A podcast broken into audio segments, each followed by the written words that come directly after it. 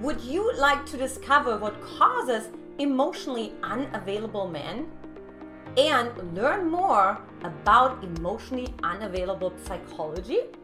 Hey, I'm Antia Boyd, creator and founder of the Magnetize Your Man method. And look, I know so many times you write me, you Facebook message me, you Instagram message me, whatever it is, right? And even my client is attracting a lot of emotionally unavailable men. So I figured, why not actually start uncovering what what is it actually about that? Because remember you are what you attract. So maybe you should actually know what am i attracting? What's the psychology behind it? Because remember a problem um, half the uh, well well defined is already half solved. So let's go ahead and dive right in. Now of course the definition the term describes a man who's really um, evasive makes up excuses is, is inconsistent in his responses and just doesn't like to talk much about relationships and intimacy and commitment. And it's just like really like ah, i'd rather have my freedom and my independence. Thank you very much. Okay so if that's your guy right? Is, is this the kind of guys you're dating and you feel like they're dangling the carrot in front of your nose then this may this video may be for you. So the first way that how men can really develop in an avoidant attachment styles is actually a childhood attachment trauma, you know, and and really understanding what is actually an avoidant attachment style. You see, oftentimes what happens is, particularly in the first 24 months of our life, we're actually having a particular dynamic, well, also afterwards, with our primary caregiver. Now, of course, Mary Ainsworth did her strange situation study on that. And what we really see with an avoidant attachment style is they don't really care. They don't really care if the mom comes, if the mom leaves, whatever the mom is doing, is relatively unimpressed by that, right? So, in other words, it's almost like you could say disassociated from it like almost like cut off from it, right? It's, it's like it's disconnected. It's this hello, somebody home, hello, right? It's almost like imagine like he's there physically, but emotionally, it's just it, there's nobody home emotionally, okay? Um, and so how that happens is a really consistent Number one, it could definitely be consistent neglect. So when we think about the anxious attachment style, it's been inconsistent response of the primary caregiver to your needs. Now with an avoidant attachment style, what we find is there is like no response to your needs right? So cry out babies, for example, uh, they could easily fall into the avoidant category. So there could definitely be something going on. Another way how a man can become avoidant is by a premature death of a parent, right? Now, why is that? Well, think about it. If you have a parent die, right? So particularly if for if if a, for a man, if it's the dad, then what actually happens is right like he's he's gonna unconsciously say well this is this was so painful you know i'm not gonna allow myself to connect that deeply to another human being ever again and that, of course, is completely traumatic, right? Because there's this fear of complete loss, you know, and, and complete despair. And so they actually go more into terror the closer they get to intimacy because it reminds them of their loss. Now, way number two is, you know, they may have experienced a traumatic relationship, breakup, or even infidelity. So this goes a little bit more. Let's talk about the category of trust, particularly if we were talking about if, if there were left, um, if there was infidelity that happened, if there was something unexpected that happened, right? So what happened here is for one, he got of course betrayed, right, and uh, taken advantage of. You name it, right? Um, so of course the the trust in the other person is completely eroded, right? But also, what happens is the trust inside of himself is also eating away at himself. Okay. So that's actually a problem because think about it.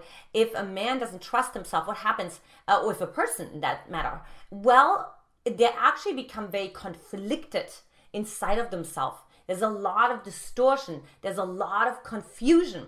And that's why you experience with a man just like you know making high promises and you you always wanted never expected miracle and so on but then it gets distorted in like actually lack of follow through right? There's no commitment because remember there is this combat inside of himself right? He wants to love but he also got rejected or you know cheated on or whatever the case may be. And that's his way of really making sure that he is safe. He's keeping a little bit of a distance.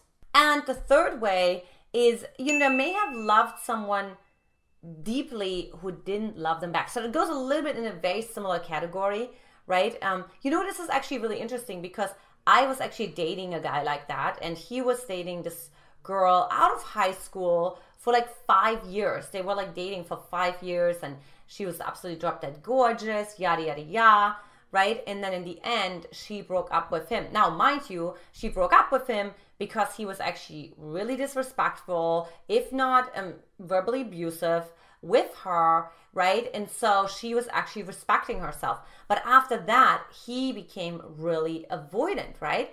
because of course he didn't he didn't see like okay it's like it's it's his fault so to say right but instead he's like okay well no i just need to like keep people at bay because you know otherwise i give my whole heart and i get it ripped out okay the fourth way is you know they may be more in love with their career or other areas of their life right? So think about it this way. We often talk about archetypes, and you have heard me relate to that a couple of times right? And so let's say maybe he has even seen his dad work a lot of hours. And he's like, well, his dad is like his biggest role model, right? Or, you know, he's just like this workaholic. So he may have actually naturally addict, addictive tendency. Now that depends on, you know, we also have those patterns. Some of us have these patterns even in our DNA. So we have, have more and more research on that, that it can actually also be inherited as well right but also you know i mean you know career